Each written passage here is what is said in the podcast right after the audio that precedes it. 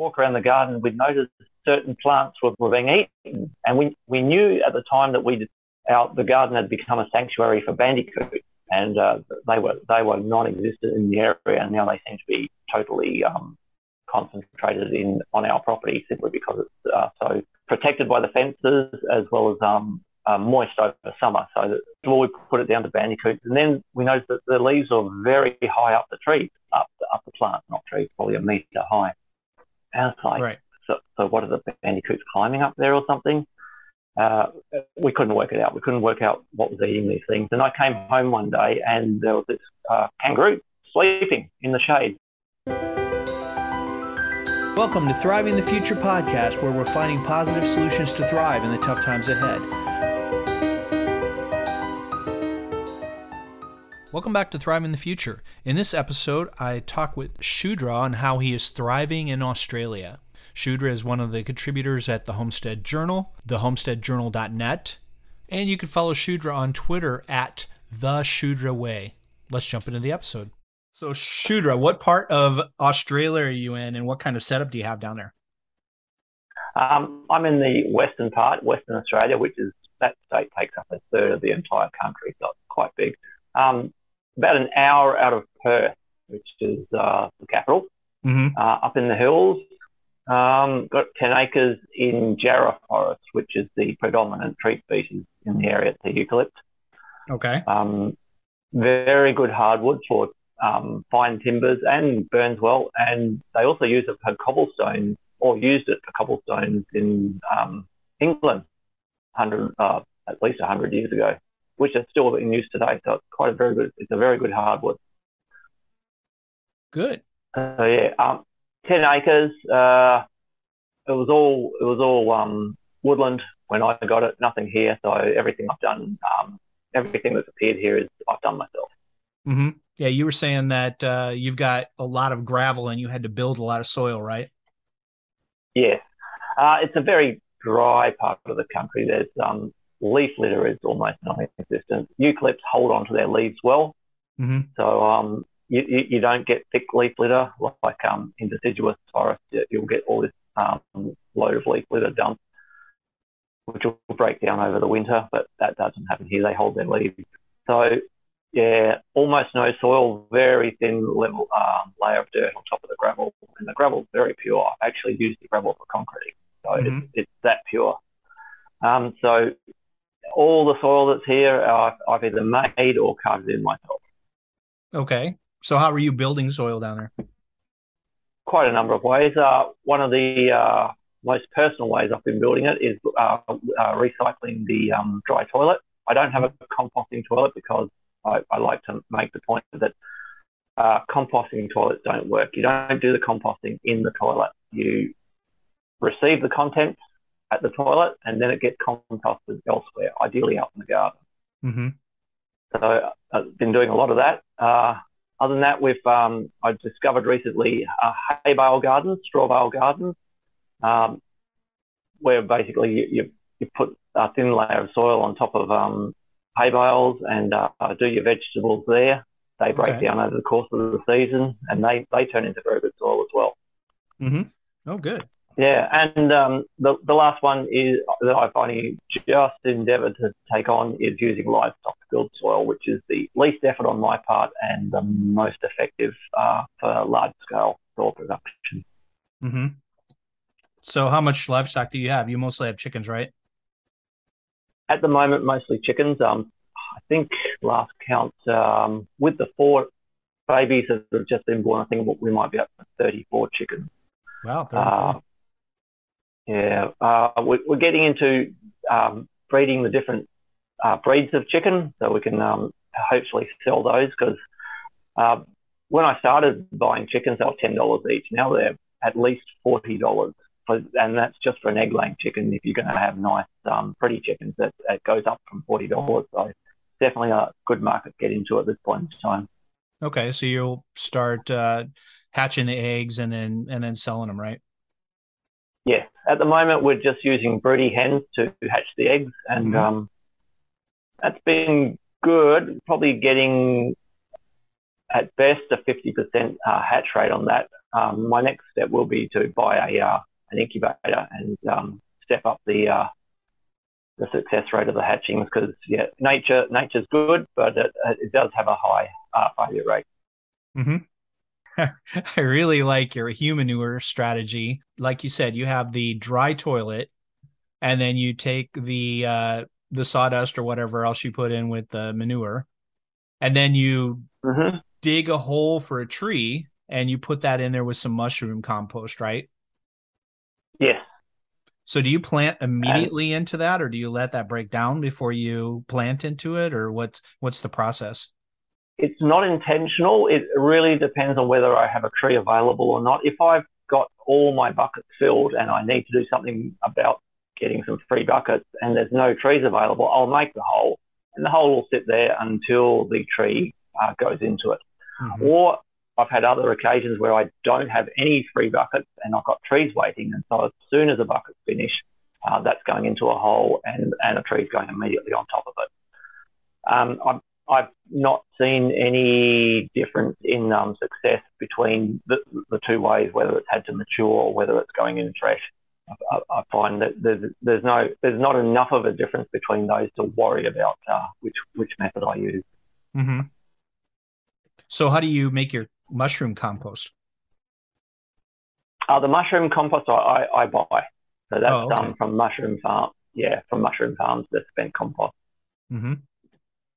So that that's probably the most expensive part of the endeavour. I, I, I also mix that in with coffee grounds, uh, sure. uh, which I which I collect which I collect on the way to work. So that's not a special trip, and um, they're free because uh, coffee grounds actually take up quite a lot of um, bin space of um, cafes when they get rid of them, and they're paying for bin space and bin weight when they when they pay for their um, skips, mm-hmm. their dumpster bins that they that they use. So they're more than happy to get rid of the coffee grounds because that's saving them money on paying for the volume of their bin. So how much do you take home at one time?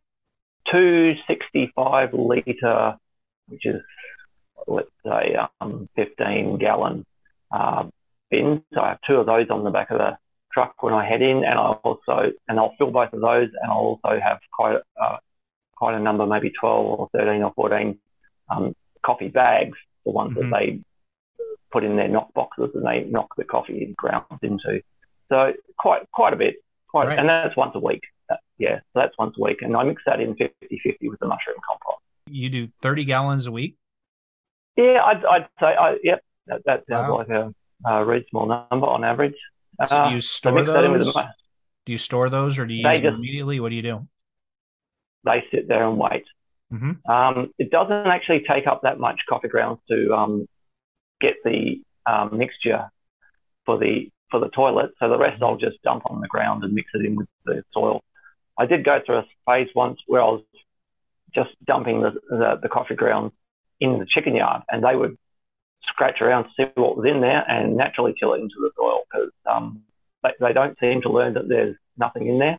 Uh, their natural instinct, their natural instinct in to see a fresh mound of, of something unknown is to scratch and see what's inside.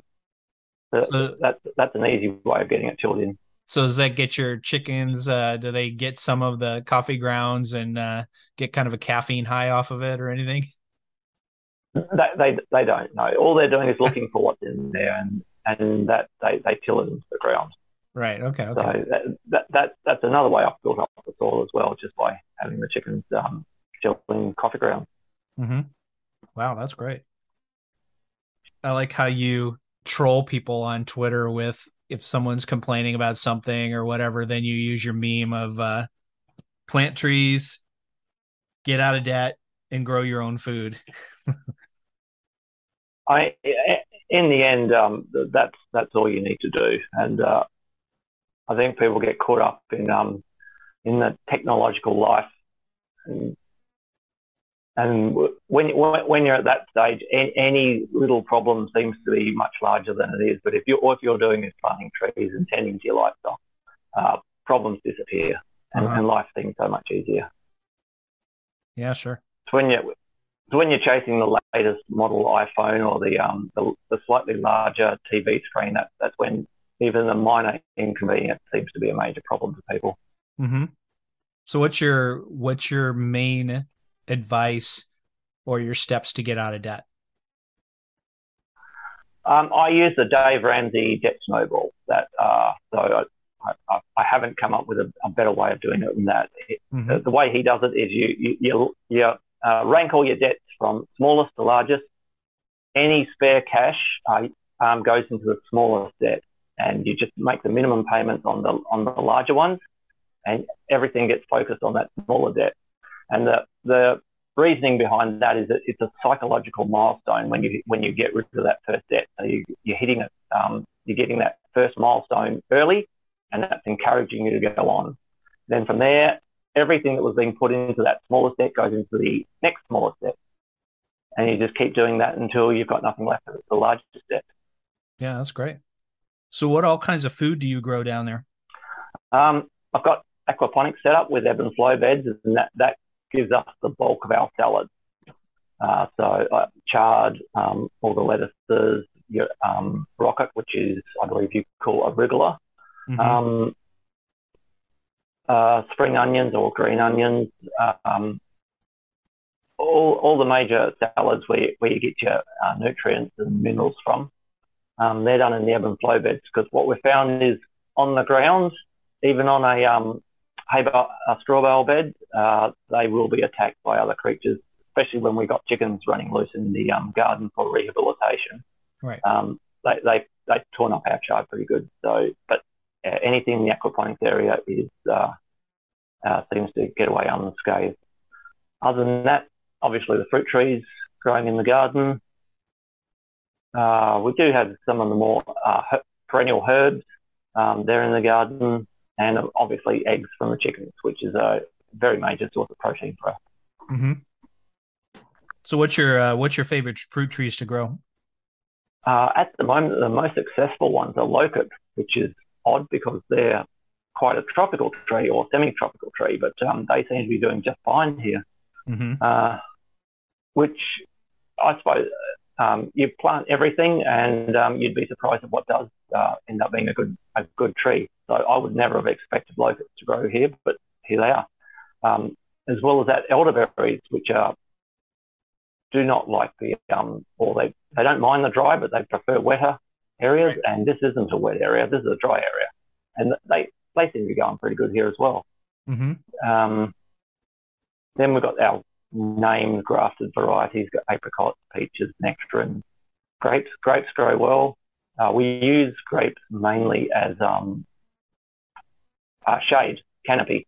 Mm-hmm. So the aquaponics area actually has grapes growing over the top of the roof. So in the middle of summer, when it would be quite um, formidable inside the aquaponics room, they, uh, grapes actually make it quite cool and shady. You've got almost full cover over the top of you wow. on those. So that's very, very useful growing grape trellis up the trellis and onto the arbor and over the aquaponics, right? Yeah. Wow. And we use and when when I do a partial water change on the aquaponics, um, I've got sprinklers underneath uh, at the base of the grapes, so the um, water from the aquaponics ponds um, goes to the grapes.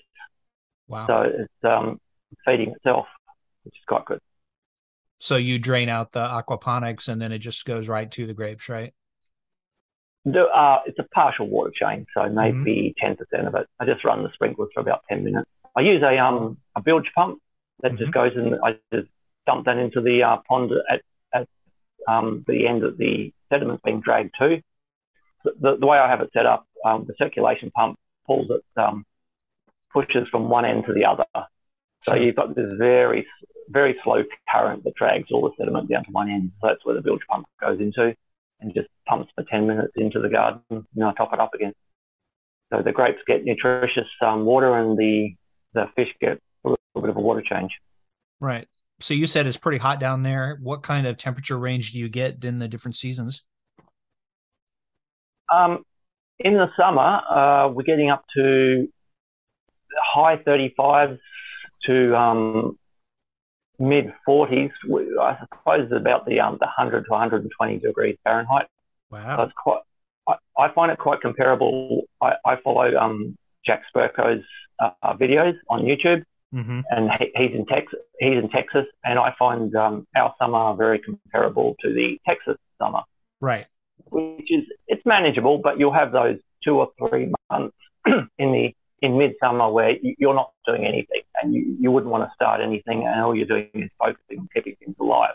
Sure. But on the other hand, um, in in Texas, you'll you'll get a frost on in winter where things will go dead. But here we will we won't have a frost, and we'll stay quite comfortably above zero for all of winter. So uh, I suppose the main advantage of where I'm living is that uh, I can I can power through winter, still planting stuff, still ha- actually having stuff growing. Mm-hmm. Whereas um, in in uh, most parts of uh, the US, you've got a frost come on, and that really slows your plants down, and you're, you're not doing too much there. Right. So do you do you close down the aquaponics in the wintertime, or or is it warm no, enough to keep going? Yeah, it, it's definitely warm enough that it does. The aquaponics area doesn't even slow down. Um, our salad greens go right through winter. They, they have no problem doing that. Wow, that's great. So we we, we we're mainly mainly in double digits uh, in winter, and occasionally we'll get close to freezing, but never for more than an hour before sunrise, and and then the sun will come and um, everything gets warmed up again. So yeah, winter's not a problem here. I think that's maybe that's one of the main advantages of where I am. What do you think has been your biggest challenge on your homestead so far? Uh, other than making the soil, I think it, it would come down to more um, the type of bureaucracy we have in Australia compared to um, the US. I hear about people getting bulk seeds in, like bulk um, radish seeds or bulk carrot seeds or something like that. That concept doesn't exist here. We, we don't get bulk seeds. We'll get maybe the um, peas and uh, what else have I bought in bulk? Uh, lupins, which is a which is a legume.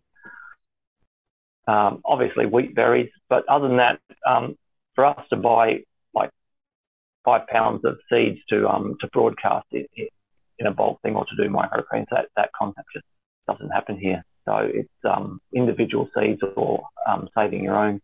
So mm-hmm. that's one that's one challenge I've noticed where um, uh, in the US you definitely have an advantage over us, but you can you can buy something in in in bulk for seeds, whether that that just doesn't happen here. Um, also, uh, I believe you can mail order chickens or mail order ducks, ducklings, um, yeah. hatched, and and they turn up in the mail. That yeah, that could. I I think that comes down to the population density of the US, where um, you you'll have several cities in the centre that can do that sort of thing and and mail to all parts of the country. Right. Whereas we don't we don't have anything in the centre. So we're very much spread along the coastline. So sure. You're not going to you're not going to ship a box of chickens from Sydney to here. That's going to take a week, and they're all going to be dead. Whereas right. you do it do it in a day or so in the US, and um, you get yourself box well, of chickens even, in the mail. Even when you do that, it's probably like thirty percent of them may not thrive or may upright die. It's mm-hmm. uh, it's like rolling the dice. Uh, oh yeah, but uh, the the fact that you could do it and get a sixty percent um, success rate is, is pretty impressive. That that's right. something that couldn't happen here. yeah, I think the, the neat thing is the neat. I've, I haven't done that, but Perpin and some others have done that. And the neat thing is you can get some different chickens that aren't aren't very uh, available locally, like Brahmas and things. You know, the ones that have the feathers that go all down all the way down to the feet down to the toes. I've got mm-hmm. a couple like that that I got from my uh, son-in-law, and uh, I think he got those mail order. So here, if you want something exotic, it, has got to be close, or you've got to be prepared to go get it, or there's going to be a lot of um, logistics in getting something exotic into here. Mm-hmm. Um, which brings me, uh, which um, brings me to another aspect of um, this, this uh, state of Western Australia is they have very strict biosecurity because it's um, it's been listed as one of the most um, it's got the highest concentration of biodiversity anywhere in the world and of unique biodiversity anywhere in the world. Right. So they have very strict um, security. So you're, you're, you can't just order a packet of seeds from um, from the other side of the country either because they've got to go through quarantine and mm-hmm. checking. So uh, that that restricts it as well because there's quite a lot of um, seed companies on the east coast that ship um, regularly ship very um, exotic seeds uh, that I'd love to have, but on the, every time on their website it'll be does not ship to WA, just just because of the quarantine issues that they have to go through. It's not worth it for them. Yeah, I could see that. Especially we've got so many invasive things going on that it's like, who thought this was a good idea? Mm. Like all the chestnuts dying off early 1900s yeah. on the East Coast, still fighting it. You think you've got a you think you have a pretty good hybrid and then it'll get going and then it'll have some canker or it'll have some uh, blight like Mark Shepard has to do. You have you have to plant mega amounts of it and then uh, and then significantly call it. Mm-hmm. So do you do uh, um, any grafting on your trees? Do you do any grafting on your apple and and uh, I mean on your fruit trees? I do not. Uh, was it last year? I think it might have been last year or the year before. I I tried my hand at grafting uh, for the first time ever, and I cut myself pretty badly. I opened my hand up. That had to go. Uh, I had to go get uh, stitches. Really? Get that stitched up, and and I thought to myself, you know what? Maybe grafting's not for me. It's it's not for everyone. And um, I uh, yeah decided not to do that, and it's just far easier to buy a grafted uh, tree and bring it home than yeah. have to learn that that because uh, speaking to other people online about it afterwards, and they say, yeah, you're dealing with um, wearing gauntlets, right? Uh, special gloves that aren't going to get cut. And I thought, no, nah, you know what? Maybe that's not something, not a skill I have to learn. But mm-hmm. yeah, on on that note, um, I have discovered a species of peach that has um, come up. I think it maybe it was an ornamental peach that, for whatever reason, it um, decided to fruit and it's quite nice fruit. It's actually a very tasty um, peach, and the seeds will um, grow quite significantly within 18 months. So uh, I started planting these everywhere. Um, they're a sort of a black coloured flesh, and uh, the stone is quite large compared to the rest of the fruit, but they're, they're quite tasty. And because it's so prolific at growing, what I'm doing now is just selecting the ones that have smaller stone and larger fruit. So I'm developing developing my own Providence heirloom peach, which uh, you can grow from seeds. So that eliminates the grafting altogether, and you, you, you just don't see heirloom fruit trees uh, that much anymore, especially uh, uh with the stone fruit. So that's something quite exciting that I'm um, developing. Wow, that's great. I was grafting and and I had to start wearing one of those gauntlet gloves too because I was the whole process is you cut towards yourself. It's totally non-intuitive. And I was slipping and cutting myself quite a bit. So I wear one of those uh, gauntlet gloves and then I take it off to wrap the graft. So it's a big pain. I'm not sure if I'm going to do any grafting next year because I had like 30% success this year. That seemed like a big waste of time and money. I, I have seen um, it was posted on the Telegram channel a uh, what would you call it? Some sort of press that had a um, a die that did the perfect graft, mm-hmm. and it cut uh, on on both sides. So so you just put the um the uh, the cutting into the machine. You pull the lever down, which cuts the um a perfect graft, and then you put them together, sure. which was I thought that was quite interesting. So that so that's letting te- technology take the place of uh, the the dangerous manual work, but it's still mm-hmm. um it's still manual technology because it's just a simple hand tool that you're using to cut the die, cut the right. um, cut the graft. Yeah, I bought one of those. So, I haven't I haven't used it yet. Um, it wasn't quite as clean as what they say. It didn't make a very tight graft joint, so I'll I'll use it more next year okay. after after I get a hang of it. Is that due to the? Do you think that would be due to the sharpness of the um of the die, or just uh, it, the limitations of what they're trying to do with it? Yeah, I think it's the sharpness of the die, and then also when you do a whip and tongue graft, you want it to kind of get in there kind of tight. And uh, this thing makes like a U graft across there, and there's not anything where it's really holding it. It's just got a U, a U shape. I tried tightening it, and I don't, I don't wrap very tight. Kansas wind is like 25, 30 miles an hour normally.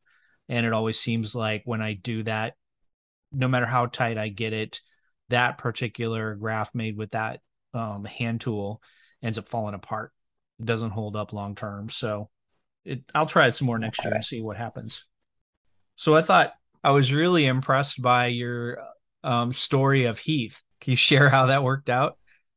Ah, yes, that was uh, Feb- I think it was February this year. So uh, we're talking the peak of summer, mm-hmm. and walk around the garden, we'd noticed certain plants were, were being eaten, and we we knew at the time that we our the garden had become a sanctuary for bandicoots, and uh, they were they were non-existent in the area, and now they seem to be totally um, concentrated in on our property simply because it's uh, so protected by the fences as well as um, uh, moist over summer. So that, well, we put it down to bandicoots, and then we noticed that the leaves are very high up the tree, up the, up the plant, not trees, probably a metre high. And it's like, right. so, so what are the bandicoots climbing up there or something? Uh, we couldn't work it out. We couldn't work out what was eating these things. And I came home one day and there was this uh, kangaroo sleeping in the shade under one of the areas. Uh, like, what is going on? So I, my my my immediate thing was kangaroos are bad because they, they will eat everything. So I took it out outside the fence area, and it was um, really hot that day, and it was um, it looked quite uh, dehydrated. Well, oh, okay, I'll, I'll, I'll give it some water, and then once it's got its strength back, it'll it'll hop off and do its thing. Next morning, it was uh, when I went out to do my chores. It was standing outside the gate waiting I thought, oh, wow, I've never seen that before. I walked up, opened the gate, and it popped up, popped past me, didn't even didn't even care about me, and went into the garden to get a drink. Like, so I thought, okay, one kangaroo will rehabilitate it and um, send it on its way. And from there, uh, we grew attached to it. Uh, we found that he uh, was only eating grass wasn't eating any of our um, salads, wasn't eating anything that we, we, would not have wanted Heath to eat. And so I thought, okay, we, we, can have a pet kangaroo. And by that, I mean we totally don't have a pet kangaroo because that's illegal. So we had this kangaroo that um, tolerated us and hung around the place. And fast forward to maybe a week or so ago, um, when I went outside and I noticed that there was a head sticking out of Heath's pouch, and it was a little Joey. and we thought, oh, we don't have a Heath anymore we have a girl kangaroo. So that, that was quite a shock. And then I started doing some research on kangaroos because I know almost nothing about them and found out that they can, in times of stress, like at the heat of summer in February, um, they can pause their pregnancy for as long as they need to until times get better again and then just uh, hit play again on their um, on their pregnancy and continue through. So she could have been pregnant for any number of uh, months leading up to summer. Wow. And uh, yeah, so now we've got a single mother as our as our companion. That's amazing. that was awesome. so now it's Heather, right? So yeah. Um, no, Heather. Uh, she decided uh, Heather's uh, not going to be her preferred thing. That she's going with Tilda, and um, we have um, boy and girl names lined up for um, for the Joey. Uh-huh. Uh, depending on um, and I'm not even sure how long it's going to take us to find out whether um, the Joey is a boy or a girl. So those those names are going to have to wait until we're sure. Right. But but I think it I think she has come up with a um, boy girl name like Heath and Heather. So uh-huh. so we'll be okay. We'll be okay either way. So the so the kangaroo didn't hop off yet, huh? Oh, she has no intention of leaving. um, uh, with, and at the moment, we're only seeing the Joey sticking his head out of the pouch, so he's very young, and um, hopefully in the coming weeks, um, she's also keeping her distance too, which is a purely instinctive, thing, I would imagine. So she's down in the wild area of the uh, of the house site, um, uh, air quotes there, wild area, and um, we'll only occasionally see her come up to get some wheat. We leave some wheat out for her so she can get some um, get some energy food. Mm-hmm. Um, hopefully, hopefully once he's out and about and moving around, she'll be more confident to bring him up and introduce him to her. That's great. Cool. Any final thoughts? Um, I guess uh, plant trees, cultivate, uh, garden, and raise livestock. That's, that, that's the only way we're going to get through this. And get out of debt. and get out of debt, definitely, yes. Thank you for listening to the Thriving the Future podcast. If you like what you hear, click that subscribe or follow button on your favorite podcast app. Also, check us out at thrivingthefuture.com and join our conversation on Twitter at thriveinthefute or join our Telegram channel. Simply go to the Thriving the Future website. On the right sidebar, there's a link to the Telegram channel. This episode was produced by Scott Miller, copyright 2022. ThrivingTheFuture.com. Next time on Thriving the Future podcast. I talk with A. Mike from Paradis Radio on Community Comms. We've got real world situations just in the last couple years where you could theoretically have a complete loss of cell after a couple of days. We had Hurricane Harvey and they had widespread outages of self coverage. You know, those are examples of just how not to mention the grid down if you had power outage or anything like that that could affect your communications. Join us at the Homestead Journal in living out the classic homesteading ethos on the path towards a simple life that speaks to the heart of humanity. We're an online community embodying and helping our members develop an indestructible homesteading mindset. Become someone who adds walk to the talk and applies proven old world protocols in a modern context. Find us at thehomesteadjournal.net and follow us at thjdotnet on Twitter.